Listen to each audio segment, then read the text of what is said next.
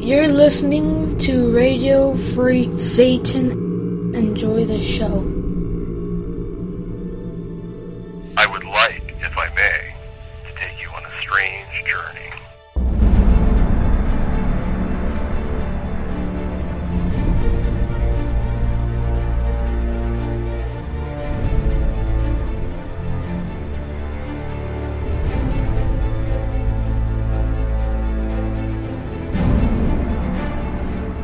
Welcome to another Nine Cents. Nine Cents is a satanic perspective of our modern world. And I'm your host, Adam Campbell. It is great to have you. It is August the 5th, and I've got a great show for you this week. I love August. I love August because it's my birthday month. That's right, the month that I was spat into this cruel and unforgiving world. Spat or shat? Or spewed? Do you think any of these is None of them are attractive necessarily, but maybe maybe realistic. I don't know. Um, okay, well, anyway, like I said, it is uh, next week is my birthday episode, and if you remember last year, I actually got mail after I had done it, and it was not pleasant. like, if you like the normal format of the show, you probably are not gonna like next week's show. If you enjoy me and my quirkiness, maybe you'll enjoy it. maybe.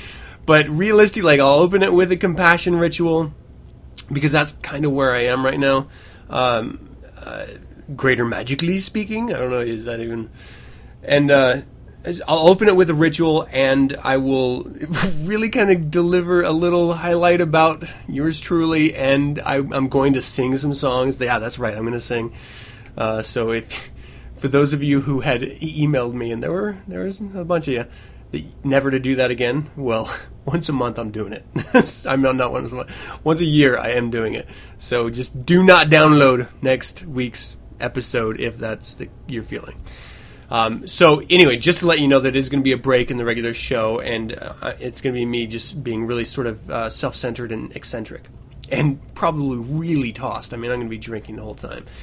Uh, but this week, is amazing. So I'm on vacation right now. Woo! Loving it. I gotta tell you, Sundays with no work the next day, it's like a Friday again. It's like a Saturday again. It's like a wonderful day that I do not have to worry about going back to the grind. It is, I, am I'm, I'm loving it. And I love vacations. I, I get two a year for a week each, and I really, truly enjoy them when I can. So right now, you hear that? That's a little Bushmills and ice. Yeah, sipping on that bad boy. And uh, this weekend is the Man Camp Out 2012. I've been doing this for a few years now. It's me and a couple buddies of mine. We head up into the Uintas, really just guys. Uh, and every year we get more people coming, uh, more gentlemen that are just friends of ours. And it's really not gay at all. I know it kind of sounds gay. it's not Brokeback Mountain Camp Out. It's just Man Camp Out. So we get up there, just sort of just decompress, get away from the pressures of the world and our families, our children, our spouses, uh, our jobs, and just really reconnect with ourselves and uh, the friendship. I mean, some of these people I only see once a year, so this is the best time to see them. Um, so yeah, man camp out. We're gonna go up in the Uintas. Uh, we've been doing that for a few years as well. We're gonna have to change up the location here pretty soon. But you know, go cliff diving, drink a lot, sit around the campfire, and just sort of talking and maybe telling some really wonderful old horror stories because there's nothing greater. You know, I mean, I, I absolutely love it. And uh, this group of guys I got going up there, they are the salt of the earth. You know, truly fantastic people. And actually, I have one person, one of the brand new people coming up, who, uh, yeah, relation, like not relations, but relation uh, my nephew. So that's going to be interesting. I get to uh, see unfiltered behavior from his uncle and me seeing it in him. Uh, we don't really see each other that often. We were kind of separated intentionally because of my evil ways as, a young man. So I, I, really was absent for the majority of his life, and then he sort of grew up, became his own man, and he thought, "Hey, I wonder what my uncle's doing." So now he's gonna know how really weird I am. Uh, it's gonna be great. It's gonna be a lot of fun. Uh, you know what else is a lot of fun? Old Nick! Old Nick Magazine! Go to oldnickmagazine.com. you will uh, really truly enjoy. it. if you are a gentleman who enjoys looking at beautiful women, you're gonna love Old Nick magazine.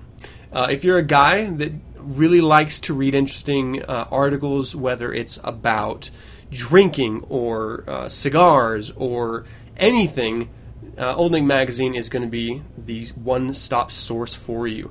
And one thing I wanted to highlight this week about Old Nick Magazine that, that I think is great is there's a little bit of fiction. So they, they have a, a segment in the magazine which is just a fictional story.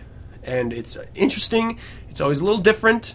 Uh, and this month, the Hot as Hell Summer issue is no exception. Go out to oldnickmagazine.com, check it out. Their website actually has a lot more adult uh, flavored content, so there's going to be like webcam girls, there's going to be explicit versions of the images that you see in the magazine itself. The magazine is really sort of a tease, it, it's very a Playboy esque with a devil tint uh, feel to it. So it, it's certainly not porn by any means, uh, which is, you know, I, I appreciate the female form uh, much more than I appreciate porn, though I, I do still enjoy porn from time to time. Um, but I, I look at the like something like Old Nick, for example, a lot more. Uh, I just feel better when I look at it because I feel like it's it's it's sort of the the Epicureanist in me of enjoying women without objectifying them to parts and that's uh, what I think porn does. Old Nick does not. So check out oldnickmagazine.com. You're gonna love it. Uh, really fantastic people running the show over there, and uh, yeah, do your part and help support someone doing something worthwhile. All right, so on to the show. The Devil's Advocate. I got a request in from one of the listeners, and thank you so much. I truly appreciate it. That had pointed out that I had talked about Satanist females um, a lot, and I rarely ever talk about what it means to be a man or a masculine Satanist. So in this Devil's Advocate, I'm going to speak to that specifically. What it means, in my opinion, to be a masculine Satanist. And one thing that I'm going to maybe touch on a little bit that we have to also keep in mind is that though I see myself as a masculine uh, uh, human being, a, a very sort of manly man, that's all perception and if you uh, follow the Satanic Witch at all, or the Complete Witch by Anton LaVey, you'll know that not every man is that way, you know, and, and really gender is not as confining as uh, just your inner core is, your, your, sort of demonic self, and, and where you fall on his on his personality uh, clock, as it were. So uh, this is going to be speaking in generalities did I say that correctly? Generalities. Uh, and it's not it's not like one size fits all. So this is just sort of my take, and and that goes for any segments I've done in the past speaking about satanic women. Uh, I mean, not everyone falls in line. That's what's wonderful about being human beings. That's certainly what's wonderful about being uh, human beings who identify themselves as Satanists. So we don't expect you to be uh, one size fits all. You know, I mean, you are very much an individual. You're very much different than everyone else, and that's you know part of what we celebrate. So, don't think of these explanations of mine as um, absolutes because they certainly are not. In the Infernal Informant, I have two articles again: at least seven dead, including Shooter at Sikh Temple, and the world is seen by Republicans in a land of myth and amnesia. And then I'm bringing you the second episode with Aaron of Down to the Crossroads. That is right. Once a month, I am uh, getting together with Aaron. Uh, beautiful, wonderful, uh, really great ear on this woman, and she delivers some amazing music. So we're going to talk about it. We're going to present it to you. The first half of it, there's a little bit of an echo, but I think we resolved that in the second half. The music is coming through very clear now, not the same issues as we had last time. So I really hope you enjoy it. And we have a little bumper. I told you a couple weeks ago that I was going to be sharing that bumper online, well, I fucking lied. So I'm going to show it to you in the in the down to crossroads segment at the end, and that's going to be taking place of the creature feature segment, and that's going to do it for another show. So sit back, hold tight, raise your bushmills with me for another nine cents.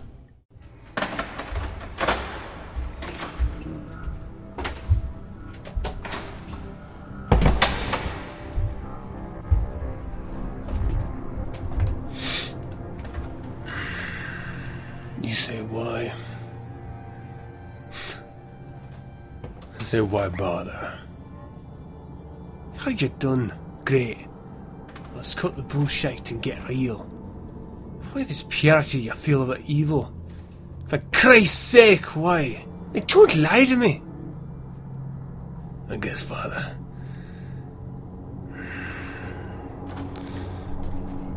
You gotta feel that old nick in your soul. And it becomes clear. Like it did for me. The first time. That's when I realized my one true calling in life. And what's that? Shit, man. I'm a born devil's advocate. Welcome to the Devil's Advocate. I'm a Satanist. I'm a member of the Church of Satan. But I do not speak for the Church of Satan. That is all.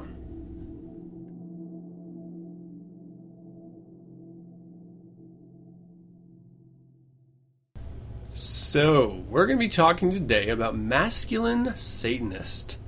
That's right, I am a masculine. it, it sounds like you're trying to convince people when you say something like that. Yeah, I'm, I'm masculine. I mean, seriously, I, I'm so really masculine, you know? Like you, you really, if you have to identify yourself, it's one of those things that you don't have to say it if you are. You know what I mean? It just sort of comes off that way. Like people will get it, and just by you saying it makes you look like you're making it up. So uh, maybe I'll just say being a male Satanist. Okay, so when I think of what it means to be a man, right, let's not even bring any Satanist anything into it yet. Uh, the way I was raised, men do what they have to do to provide security, uh, finance, and stability to the family. And that means that they have to sacrifice for that. They sacrifice their own happiness and well being so that their family can have happiness and uh, safety and um, promise of opportunity. They suck up pain. And this is something I picked up more in the military than just growing up, is that sometimes you just have to do shit you don't want to.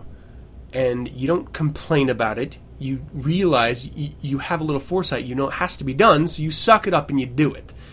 That's something that really is not in line with anyone nowadays. I mean, our our culture is really fucked up right now. But if we're speaking to what it means to be a man, well then yes, that that's what you have to do. You have to suck it up sometimes. Sometimes, and I say this occasionally, you have to take it on the chin. Whether it's your profession, uh, personal life, uh, your kids, sometimes you just have to take it on the chin and do what has to be done. Um, and, and that that could actually not just be you taking um, abuse or uh, you know from a boss or something or from someone else that in, in that situation you deem it worthy to take but it, it could also be just your kids dishing it out you know i mean you don't always one thing here's something I, I think is, is really important about being a, a good father but also a good man uh, teaching and allowing your children to rage against the machine so they don't just rebel against the greater flawed society that we live in, uh, certainly the flaws that we point out to them, hypocrisies and such, um, in uh, schools, uh, in religion. But if you don't let them rage against you, then you're not really doing them any service. You have to allow them to have their own voice, and that may not fall in line with yours. So that's part of being a good father is taking it on the chin in that regard as well. And then sometimes, you know what? You may be tired, you may have a headache, but uh, if your woman is calling, you need to you need to take it on the chin. because it's going to be flipped at some point where she has a headache and you're not going to want to hear it. So, you know, you got to give in order to get to the fullest extent of the word. Uh, okay, so I mean, that's sort of the basic of what it means to be a man. You had to follow through with your commitments. You may, you may, in the middle of your commitment, realize that this is a bad deal, uh, whether it's a, a professional commit, commitment you've made, and you may want to back out. But if you do that, what does your word really mean? You have to follow through with what you commit to follow through with.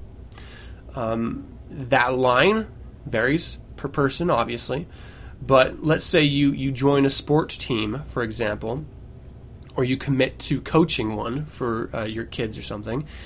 Well, you follow that through, no matter how horrible it may be. And I've had experience with this specifically of uh, coaching my son's soccer team. Torture! Horrible! I hated every minute of it. But you know what? I agreed to do it. I wasn't going to let the kids down. I wasn't going to let my son down, and I fell, followed through with it. And though I still think it was horrible, and I never did it again because of it, um, they had a lot of fun. I had people telling me they uh, thought I should do it again because of what I put into it. So even if you don't like doing things, sometimes you just have to do them. That is essential of what it to me means to be a man. Um, and you could say that could be any human being, but specifically, I feel like, and maybe it's just the greater world we lived in, or maybe it's the culture I was raised in, men sign on for more than women generally do.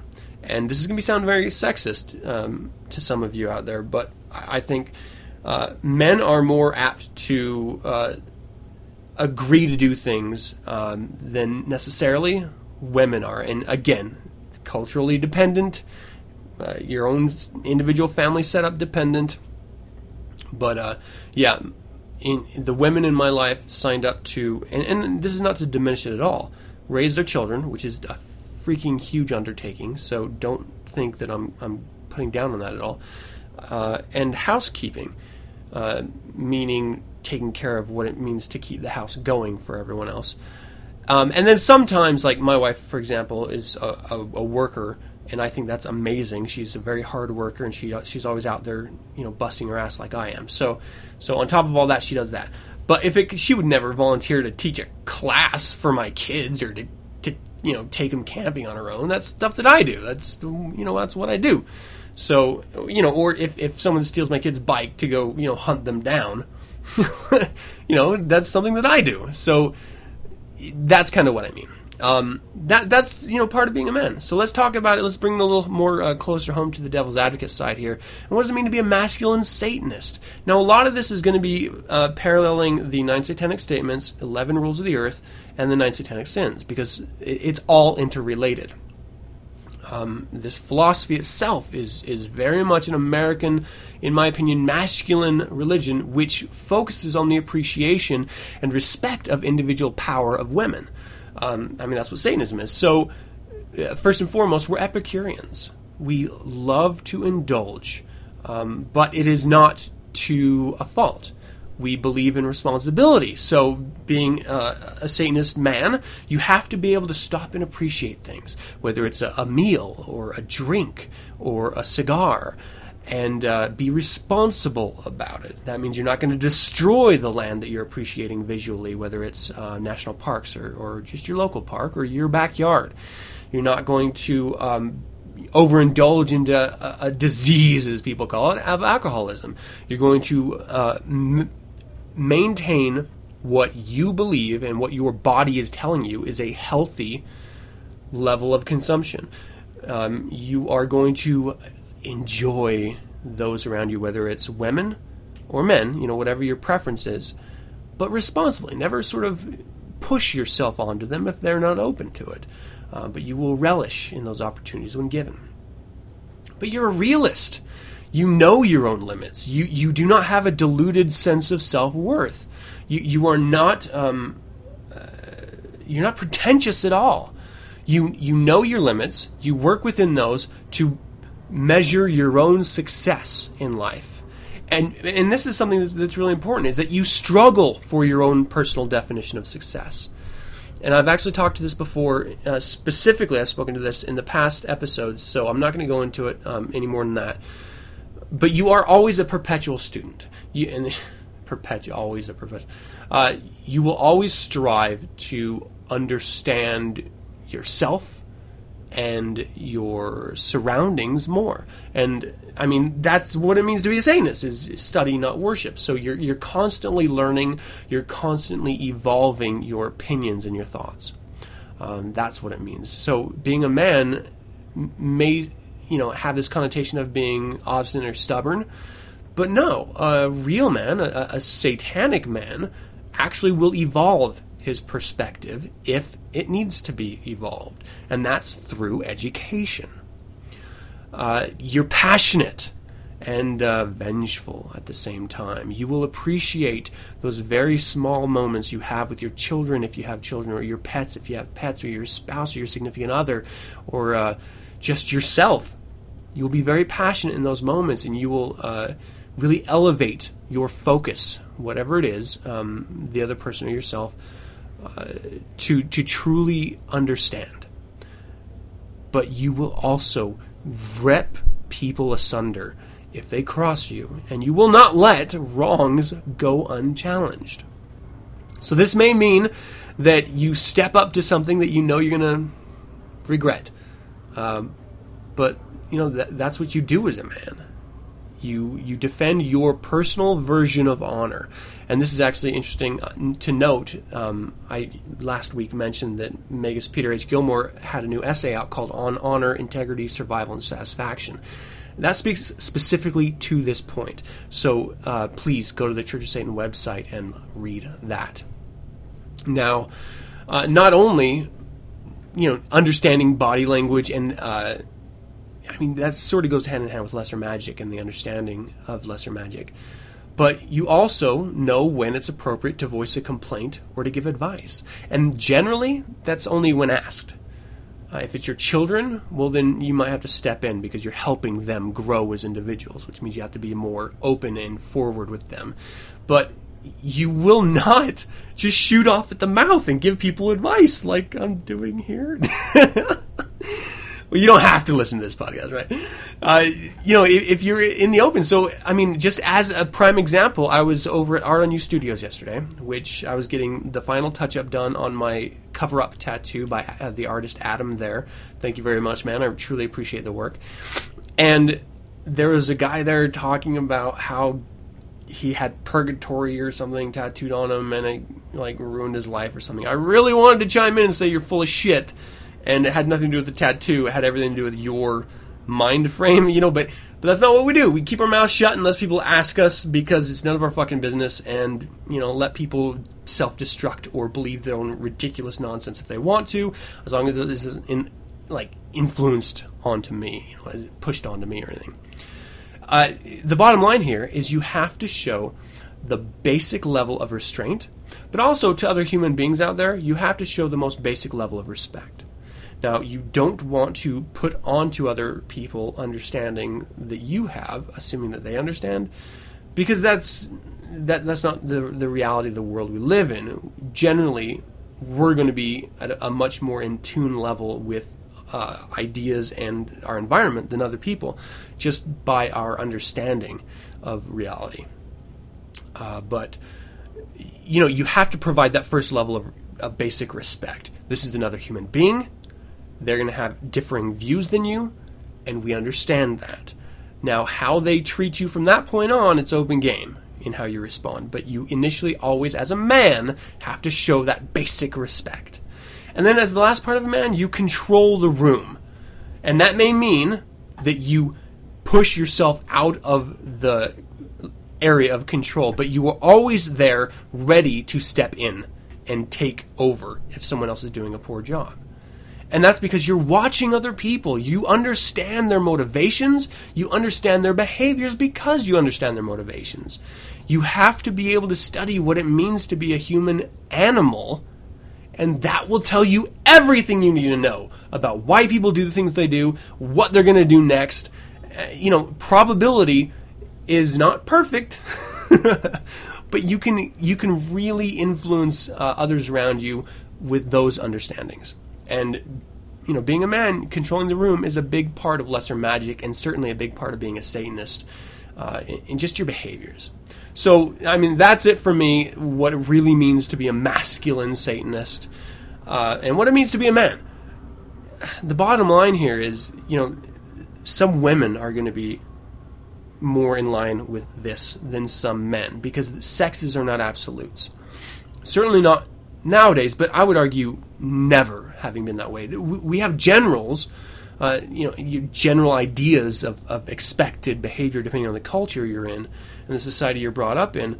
But we are very versatile in our mannerisms, in our understandings, and certainly in our expressions of our sex.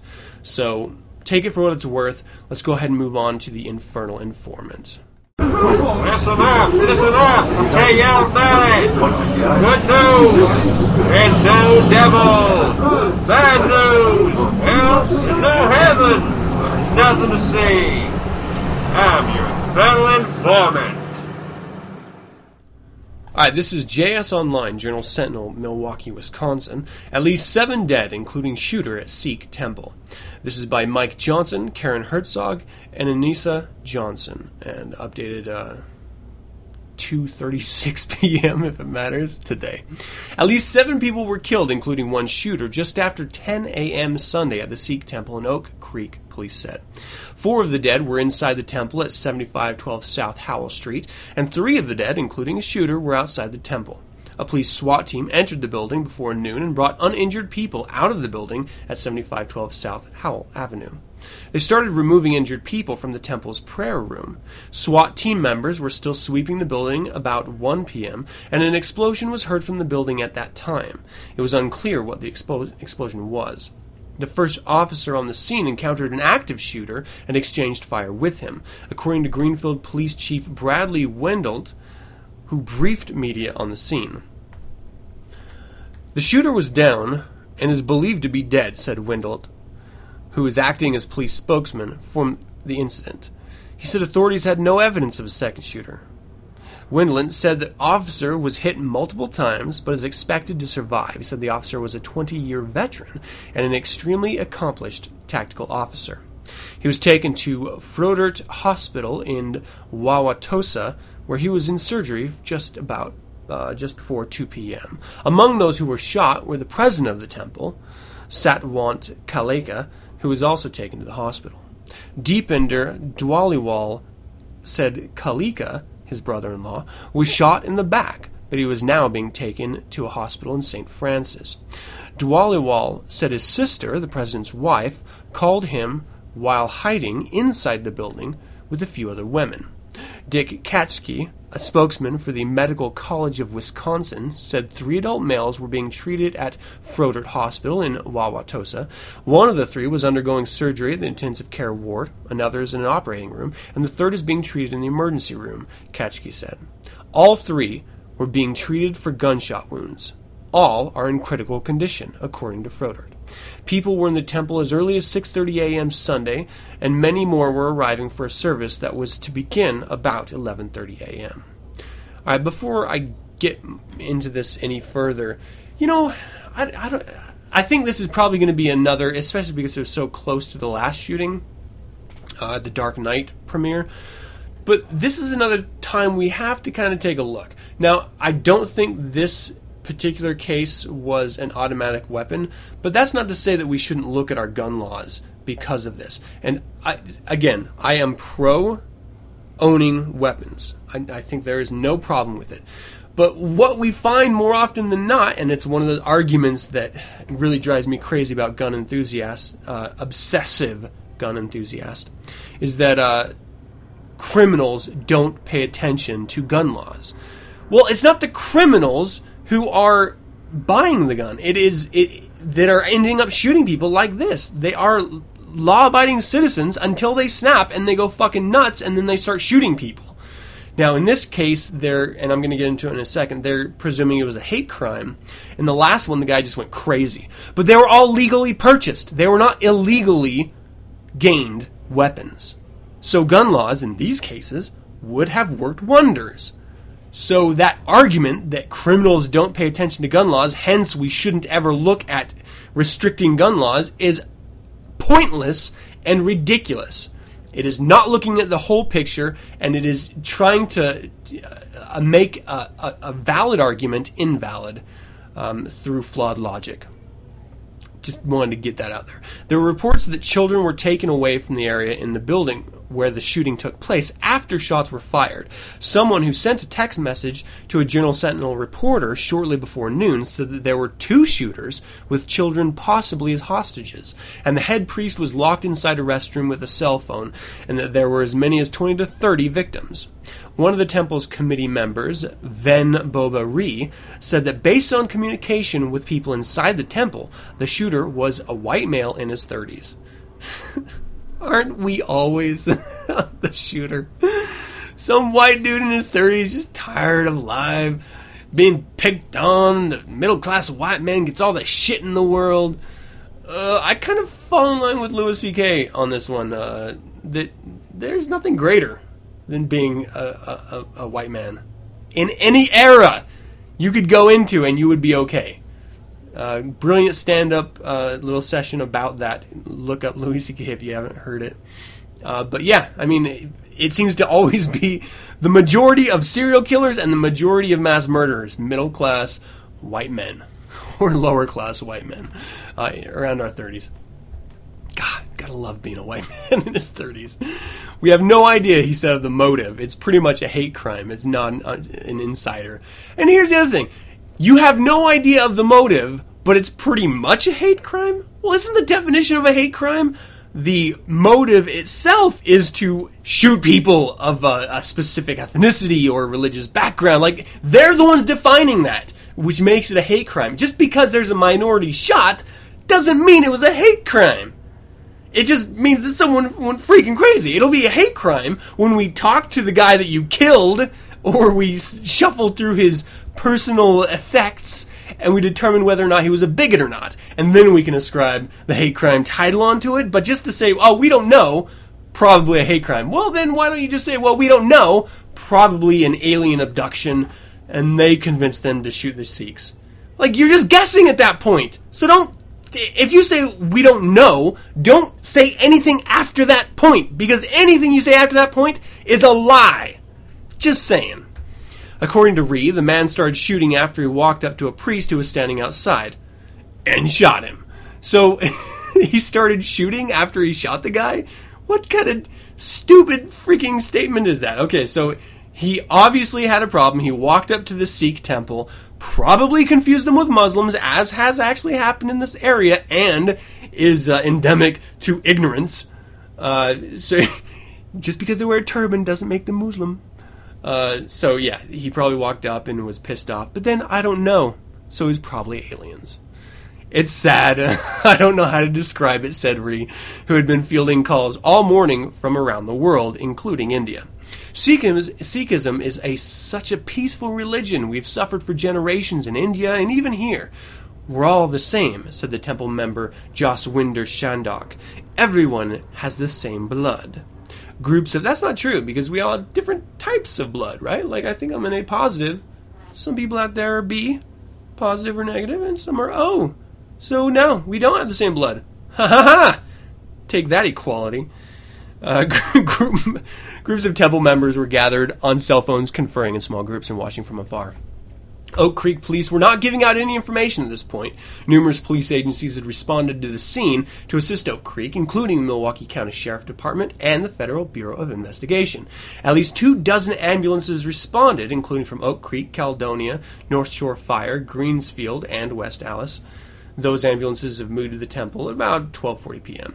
As of 1:15 p.m., the Milwaukee County Medical Examiner's Office said it had not been called to the scene. The Joint Terrorism Task Force, a collection of federal, state, and local law enforcement, was on the scene of the shooting by 1 p.m. Those task forces, several of which are situated around the country, typically work quietly to prevent terrorism attacks, but also respond to mass shootings to help coordinate law enforcement. Sources said it was too early to say if this would be considered an act of terrorism. U.S. Attorney James Santelle said he expected federal law enforcement will play a role in the investigation. Exactly what that role is remains to be seen, Santelle said. And this is the other thing that first they say it was a hate crime, now they're saying it's possible terrorism. Both of them are entirely dependent on the intention of the individual committing it. So, uh, terrorism usually is to force some political or social statement uh, raging against establishment, as it were.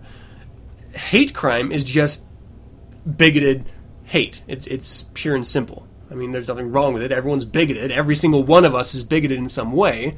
Accept it and move on. But when you start pushing your uh, behavior on other people, that's when it becomes obviously an issue. I'm clearly anticipating that there will be a federal investigative support, Santelle said.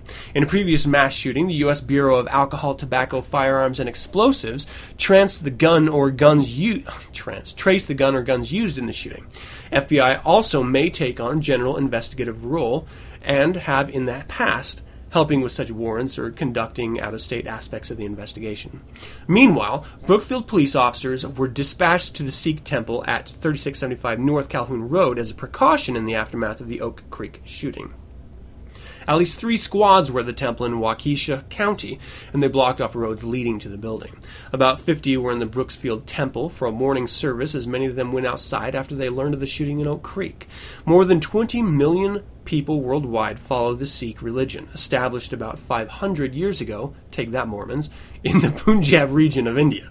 Devout male supporters must wear long beards. There, you know, I, I feel like saying take that Mormons. Um, my religion is really under 50 years old, so maybe I shouldn't have said that. Just had like a, a, moment of clarity in that statement as I said it. Um, okay, so uh, devout male followers must wear long beards and their hair in a turban, and in America are sometimes mistaken for Muslims. The two re- religions are not affiliated. Uh, Sikhism is an offshoot of Hinduism, but unlike Hindus, who believe in multiple deities, Sikhs are monotheistic. In the days after the September 11, 2001 attacks, at least four acts of violence against Sikhs occurred in the Milwaukee area, said Swarnjit S. Arora a founder of the local Sikh religious society, said in 2002. Two taxis owned by Sikh drivers were vandalized, and two Sikh men were assaulted, said Arora. The crimes were not widely reported by the news media because they were overshadowed by dramatic events across the nation, he said. About 3,000 Sikh families live in a southeastern Wisconsin.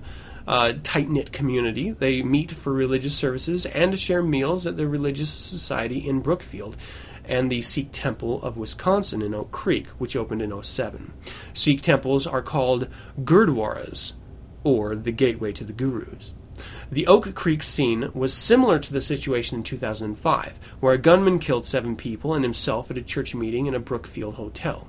Terry Ratzmann, 44, opened fire March 12, 2005, during a worship service of the Living Church of God at the Sheraton Hotel in Brookfield. All right, that's the article. I, I, I, wanted to bring this not only for the gun implication and not only for the um, intention, whether it's terrorist or hate crime, but also just to sort of make make this statement that I I am a bigot, like everyone.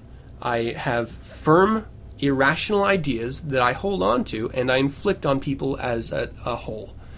I recognize that it is flawed to do this, and so I do my damnedest to take people at a person by person basis.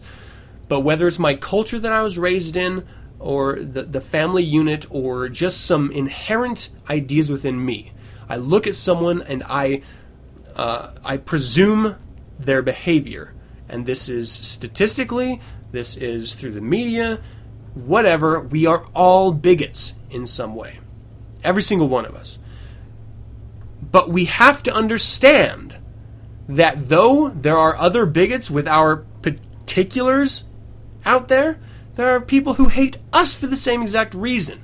We eh, being being a human being, certainly being a Satanist, means you have to be able to see all sides of a situation.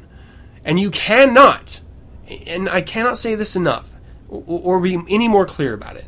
You cannot look at someone of a specific color, sex, ethnicity. I'm going to even throw in religion for that or sexual preference and know them. They are much more complicated than that one particular, and they are not some of that particular. So just because they're uh, a homosexual man doesn't mean they are every other homosexual man, or that that one aspect of them defines them wholly. Human beings are very complex, and Satanists understand that I think better than anyone else. Uh, and so we cannot be racist overtly. We cannot be bigoted overtly about uh, anything because we understand that not every black person is a criminal. Not every Mexican is a, uh, uh, an illegal immigrant. Um, not every Canadian is a comedian. I don't know why I threw that last one in there. Not every that was dumb. Not every Asian is good at math. Okay, that one's true, but no, but you get my point, right? Uh, so we we have to understand that human beings are very complex, and so if you're going to be out there killing people, well, one, you're wrong for killing people, but if you're going to uh, be uh, a, a, a just a bigot in general, you have to take people at their character behavior level, not at your presumption of that behavior, because that only makes you ignorant. And if there's one thing a Satanist cannot afford to be, that's ignorant. Educate yourself about people before you hate them, because chances are you're going to find a reason to hate them. Let's be honest. But it may not be the reason you started hating them in the first place. All right, so the next article. this is the world seen by Republicans in a land of myth and amnesia. And this is actually from The Guardian. I actually really do like this paper. U.S. conservatives are increasingly keen to interpret their country's woes, primarily in terms of threats from abroad. This is by Gary Younge, uh, posted Sunday, 29 July. The dramatic turning point in the career of Will McAvoy, the once inoffensive network anchor in the new hit drama The Newsroom, comes when he's asked to explain why America is the best country in the world. McAvoy tries to dodge the question, but when pushed, he sheds his uh, milk toast persona to deliver a tirade. There's absolutely no evidence to support the statement that we are the greatest country in the world, he yells at a stunned audience. We're 7th in literacy, 27th in math, 22nd in science, 49th in life expectancy, 178th in infant mortality, and 3rd in median household income. When you ask me what makes us the greatest country in the world, I don't know what the fuck you're talking about. Yosemite? I actually played that, uh, that little blurb for you on the July 4th episode. In melancholic tones, McAvoy then opines, We sure used to be before going on to mourn the loss of the nation's moral purpose, innovative prowess, and consensual possibilities. The reverence for lost, idyllic American past merely mixes mythology with amnesia. America has had many great achievements in its short lifetime, but while it may be returning to a gilded age, it cannot claim a golden one. The essential characteristic of a nation is that all its individuals must have many things in common, wrote the 19th century French philosopher Ernest Renan, and must have forgotten many things as well. In just the post war period, you'd have to forget McCarthy, segregation, Nixon, several assassinations, Vietnam, and Iraq, to name but a few. Nonetheless, the notion that America is in decline has gained a firm foothold in the national psyche over the last decade or so. A plurality, 45%, believes the country's best days are in the past. Almost as many, 42%, think China will overtake the US as a world power. Bookshelves and newsstands are filled with explanations. In 2001, 60% said economic globalization was a positive development. Two years later, was 42%. Last year, it was down to 36. The angst is found on both sides of the aisle. In 2004, Democratic presidential candidate John Kerry wrote the preface to a collection of Langston Hughes poems entitled Let America Be America Again. Republican candidate Mitt Romney insists he'll return the nation to a day when each of us can walk a little taller and stand a little straighter. But while liberals are more likely to see the roots of the crisis as domestic, growing economic inequalities, religious zealotry, corporatization of media and politics, conservatives are increasingly keen to perceive the primary threats as external immigrants, Islam, foreigners, and foreign trade.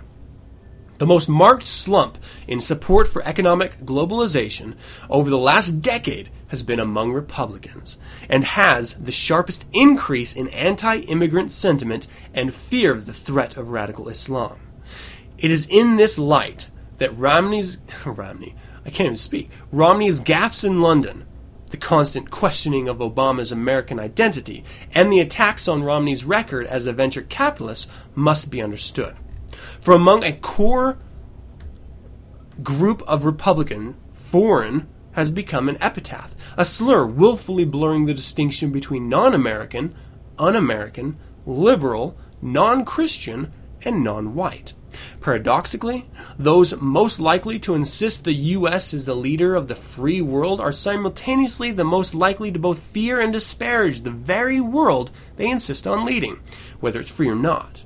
To those people, America's best days were when the Americans did not care what the rest of the world thought of them, and the rest of the world loved them for it.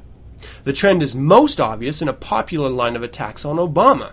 The implicitly and increasingly explicitly challenge his claim to be American.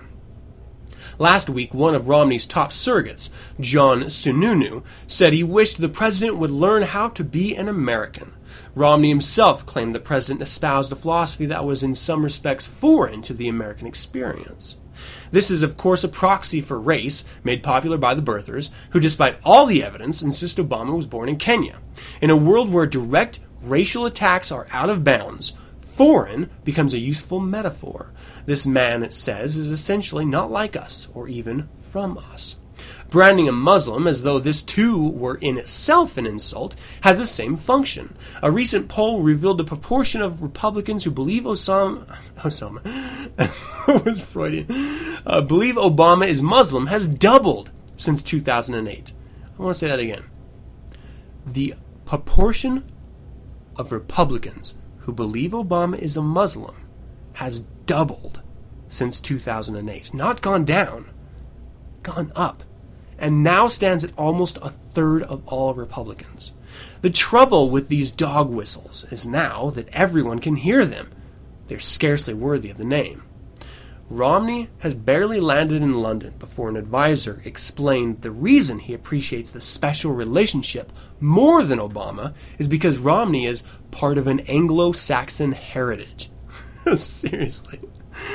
But race is not all the attacks, it's not what they're all about. For the continent, they're most likely to tar Obama with its not Africa but Europe, ostensibly a region of economically failed states pampered by overly generous welfare that also happens to be allies. The president takes his inspiration from the capitals of Europe, said Romney. We look to the cities and small towns of America.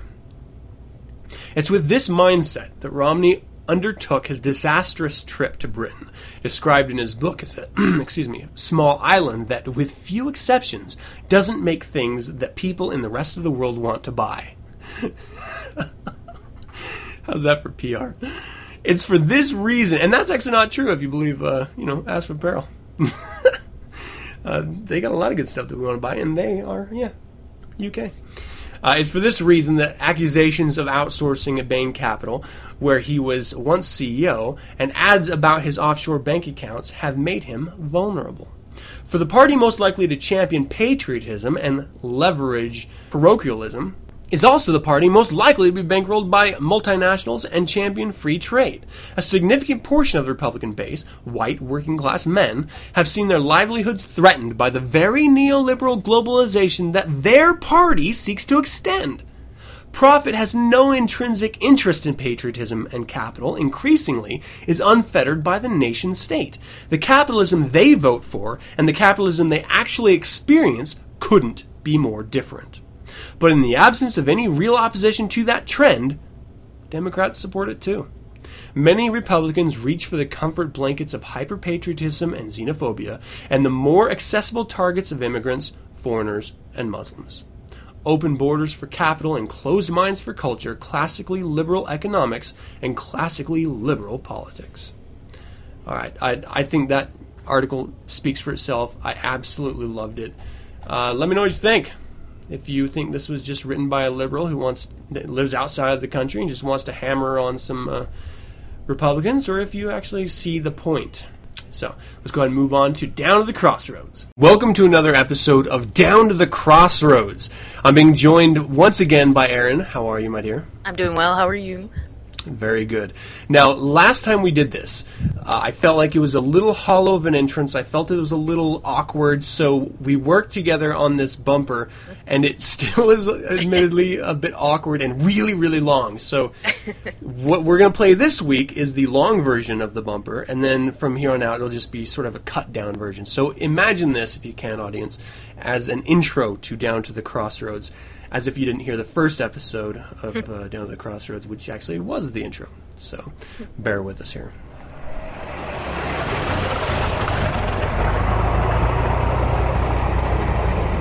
Hey there, son. Where you headed, boy? Just up yonder, sir. N- another mile or so. What? In the middle of Hostetlerfield? No, sir. Just just means someone tonight. You go ahead and hop on in here. I'll give you a ride. Too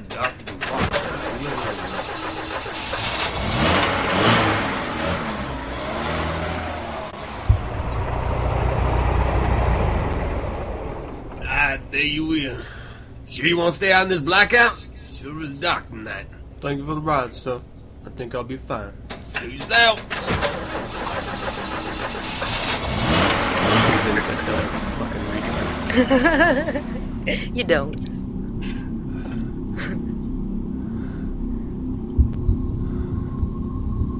Just have a little Ceremo 3 playing in the background. What are you doing out here? Oh, I'm, I'm headed down to the crossroads. Crossroads. Wait, Miss. You can't be. You're the. You're the Devil, But you're. You're beautiful. beautiful. Just sign here. Oh my god. There it is, everyone. I hope you, I hope you tolerated it. I'm not going to go as far as to say enjoyed it. I hope you tolerated it. Okay, so down to the crossroads, Aaron brings us um, some really amazing music, and this week is no exception. What do you have for us? Well, this time what I decided to do was do a sort of variation on a single song. So I have three songs for you, but it's all um, the same song, just different versions. I've got the original, which uh, so this Sleepy John Estes. The song is called "The Girl I Love." She got long curly hair, and the original was recorded in 1929. And like I said, it was Sleepy John Estes. He wrote it, and he recorded with. He's from Brownsville, Tennessee and he recorded with a mandolin player from there also um, his name is yank Rachell and these two grew up in this small town in tennessee just going around playing house parties and picnics and out on the streets and um, he was discovered one day who knows how but um, and so somebody decided to record him and he recorded for victor records and like i said i think it was recorded in 1929 i don't know when he wrote it yeah let's go ahead and play that and we'll talk about that so right, let's see. This is Sleepy John Estes. that's right dig this this sound. I mean, you're immediately hit with I don't know if it's the record uh-huh crackle. yeah takes you back to a different time but so on this recording we got sleepy john estes on vocal and guitar and johnny hart on piano and like i said yank Rachell playing the mandolin and now yank i think his real name is james but I, I, I don't know how he got the name yank but from the north.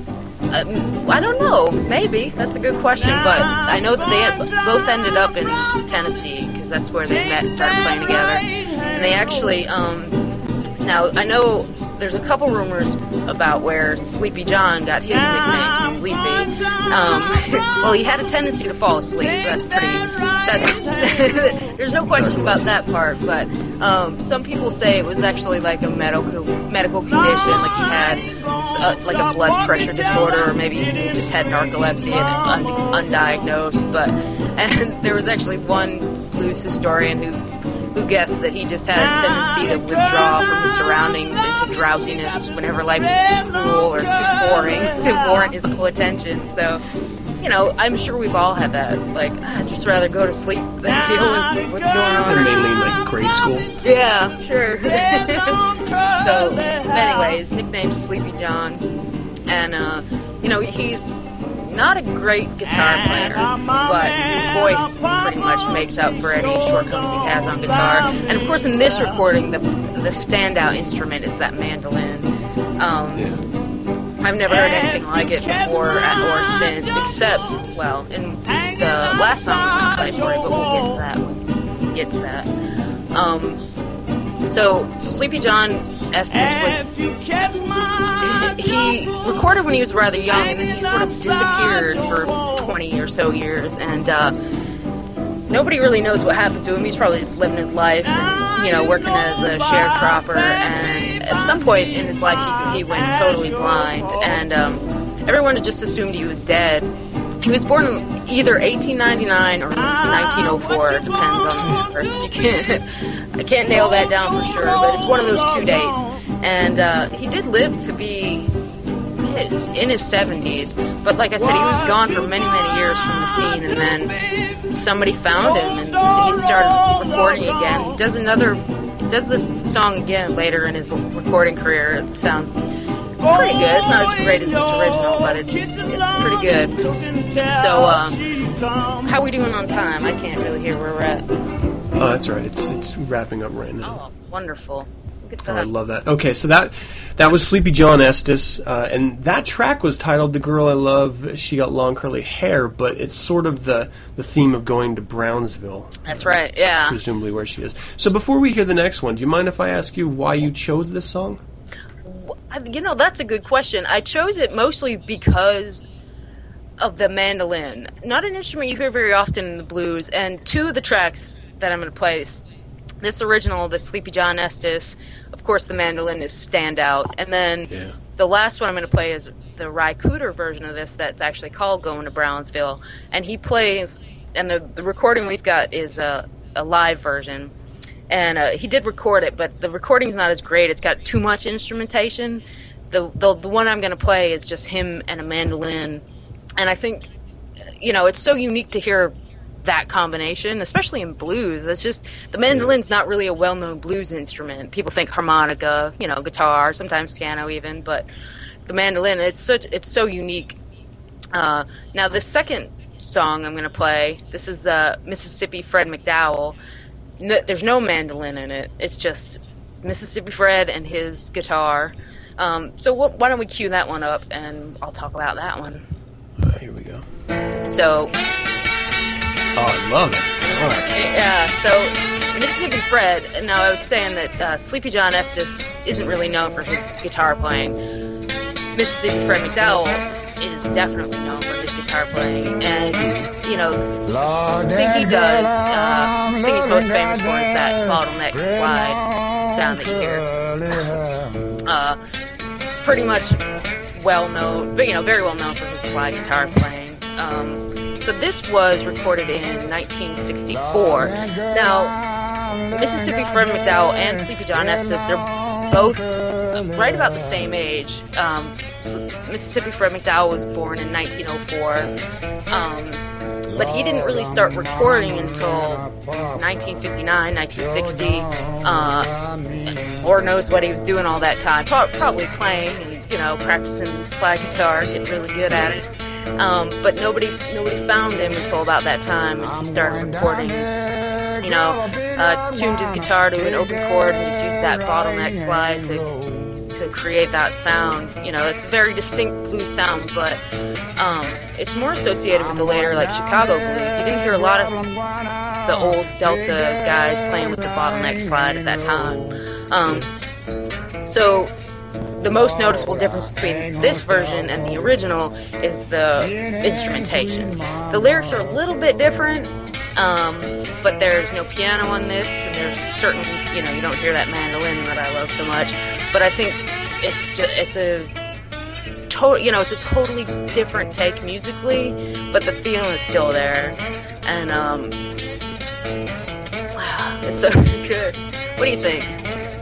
Well, I, I have to say, I actually think I prefer this one. I, Oh yeah. when, when I hear some like old school, uh, like Sleepy John Estes, for example, I, I appreciate it for the time. I, I really, actually, truly enjoy it. But this right here is it's like bread and butter for me for some reason. I mean, it's it strikes all the right chords of. Uh, uh, his voice, I think, is is very stereotypical of Dixie blues. Uh, the guitar, as well, is just amazing, and, and hearing the sliding of the chords is actually just this amazing feel that just I don't know, it just Yeah. runs right through me. Yeah, well, I, I can see that, but that's funny because I totally prefer the original, and I don't know why. You know, Sleepy John Estes, he even in the early recordings when he was pretty young, he was probably you know maybe thirty, uh, already sounded like an old man. You know, Yeah, Sally'd had a, he'd already had a rough life, and I don't think anyone really got away with an easy life back then, especially the black folk. You know, they didn't have. yeah, that goes without saying. yeah, I guess it does. But um, yeah, I think you know I like that about the Sleepy John. He just already sounded like he'd had he'd seen everything. You know. Yeah. Okay, so this is something that we were talking about last time uh, we did uh, down at the crossroads. At least I believe we did. It's it's the the heritage of blues artists, and maybe we just touched on it, taking songs and sort of making it their own, and Yeah. uh, you know adding their own flair. And I guess this episode is just that idea personified. Yeah, yeah, I'd like to Um, think so.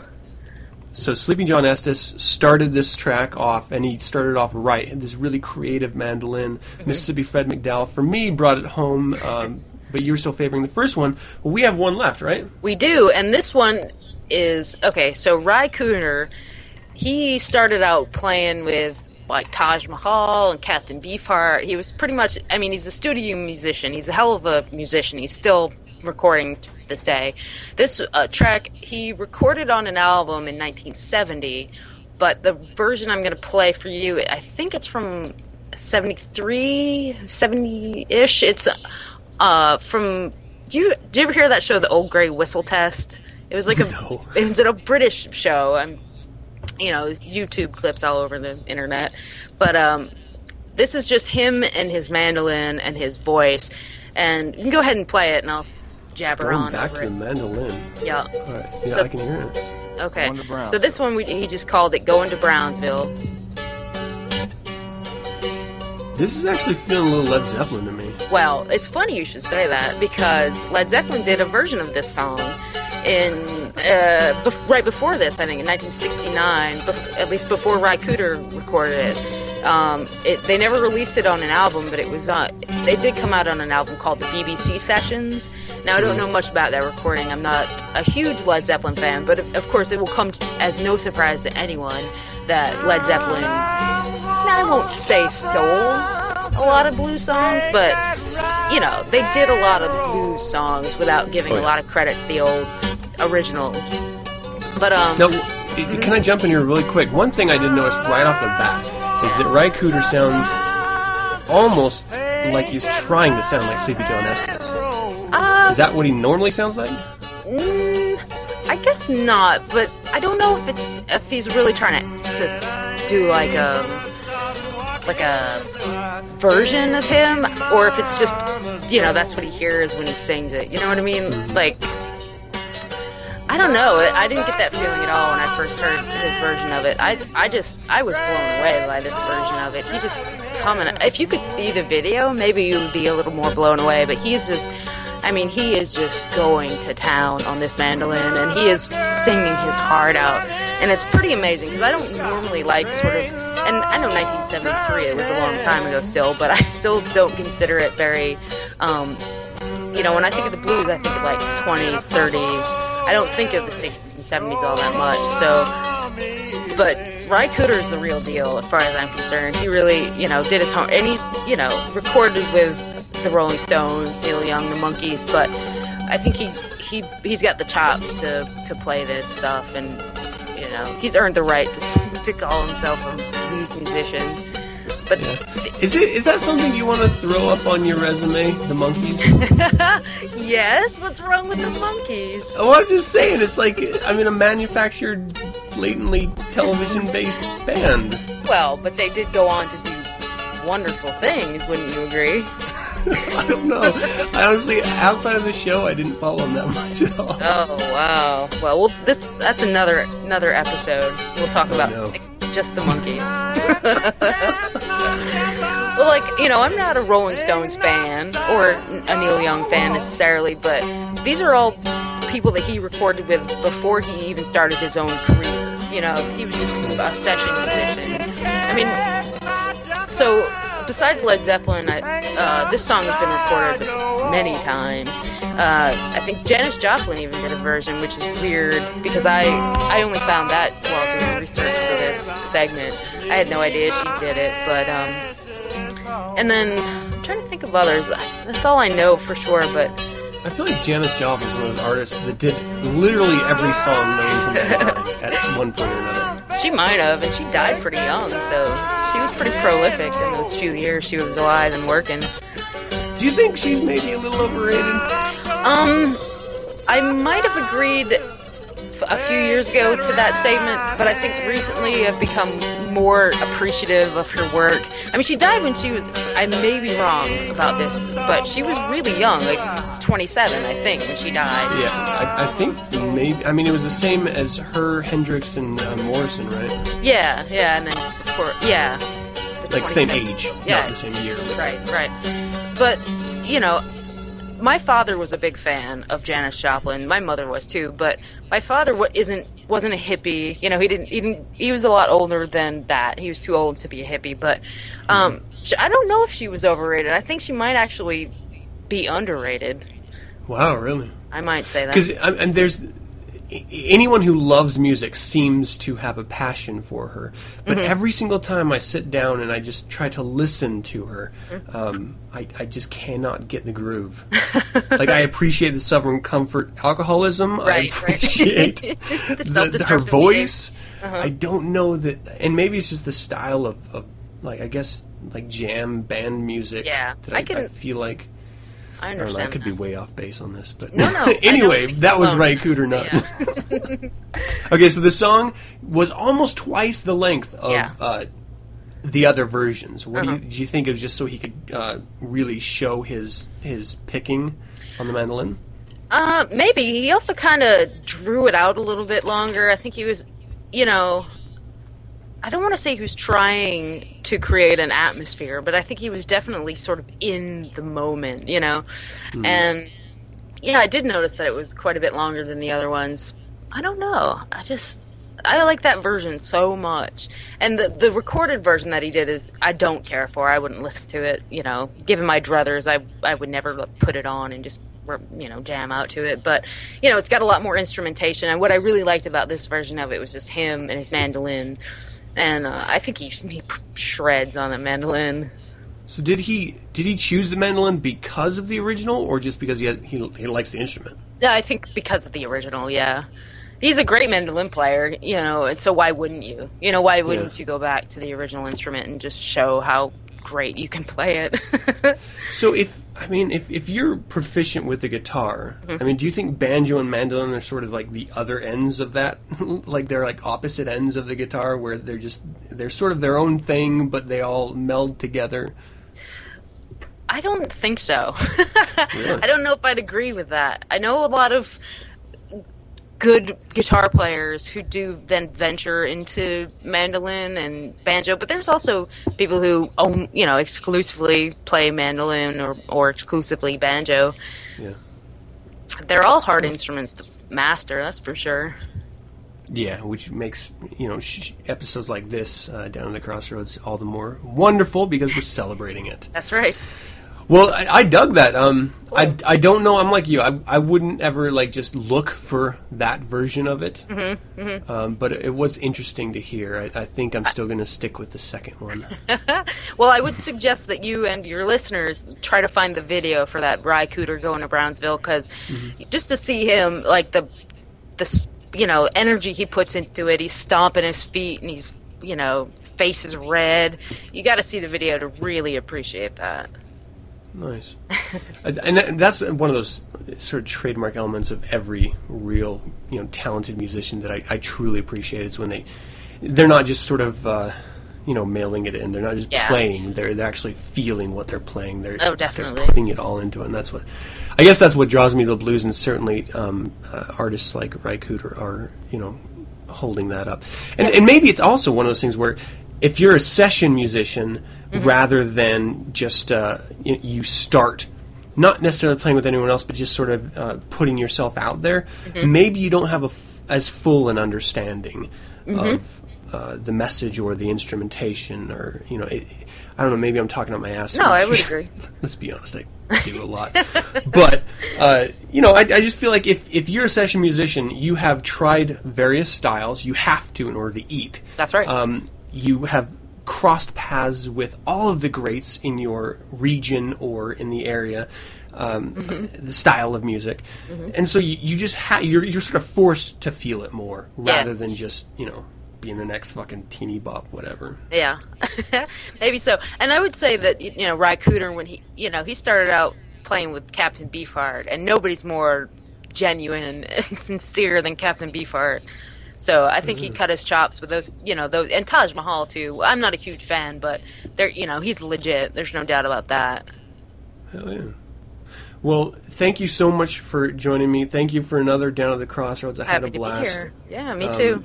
So, what? How you how you feeling about this so far? I mean, is this something you want to keep going on? Are you, Oh, are you sick absolutely. of it already? no, I love it. It's great. Awesome. All right. Well, I'm, I'm very excited to, to see what you have in store next time. Yeah. Uh, audience out there, if you want to find Aaron online, uh, you can Twitter uh, Chelsea Girl 19. Uh, Aaron, thank you so much. Yeah, uh, thank you're, you. You're uh, you're doing a good job here. And next time, I promise we'll have a, a shorter intro. Aw, cool. Sounds great. All right. All right, that's it. That's uh, another down to the crossroads. I love that segment. Aaron is doing an amazing job, and I just like being exposed to new songs or new artists that I'm not necessarily familiar with. It's it's one of those you know just part of that whole growing thing I love. All right, but that's going to do it for another show. I hope you enjoyed it. I would love to hear from you. Visit the website 9centspodcast.com and send your correspondence to info at 9centspodcast.com. Let me know of any suggestions, critiques, corrections, or general comments you might have. You can visit the SatanNet, Facebook, Google+, Twitter, or MySpace page for 9 cents and get updated on weekly topics. We're also on Last.fm now. Listen to the show at RadioFreeSatan.com or download the show Monday nights via my RSS feed found at 9centspodcast.com. You can also subscribe via iTunes by searching 9 Cents. Don't forget to leave a rating or comment. If you'd like to learn more about the Church of Satan, visit churchofsatan.com. And if you'd like to hear other fine satanic voices, music, or personalities, visit RadioFreeSatan.com, an online streaming radio station. Once again, thank you for joining me, and as always, I'm your host, Adam Campbell, and until next week, Hail Satan!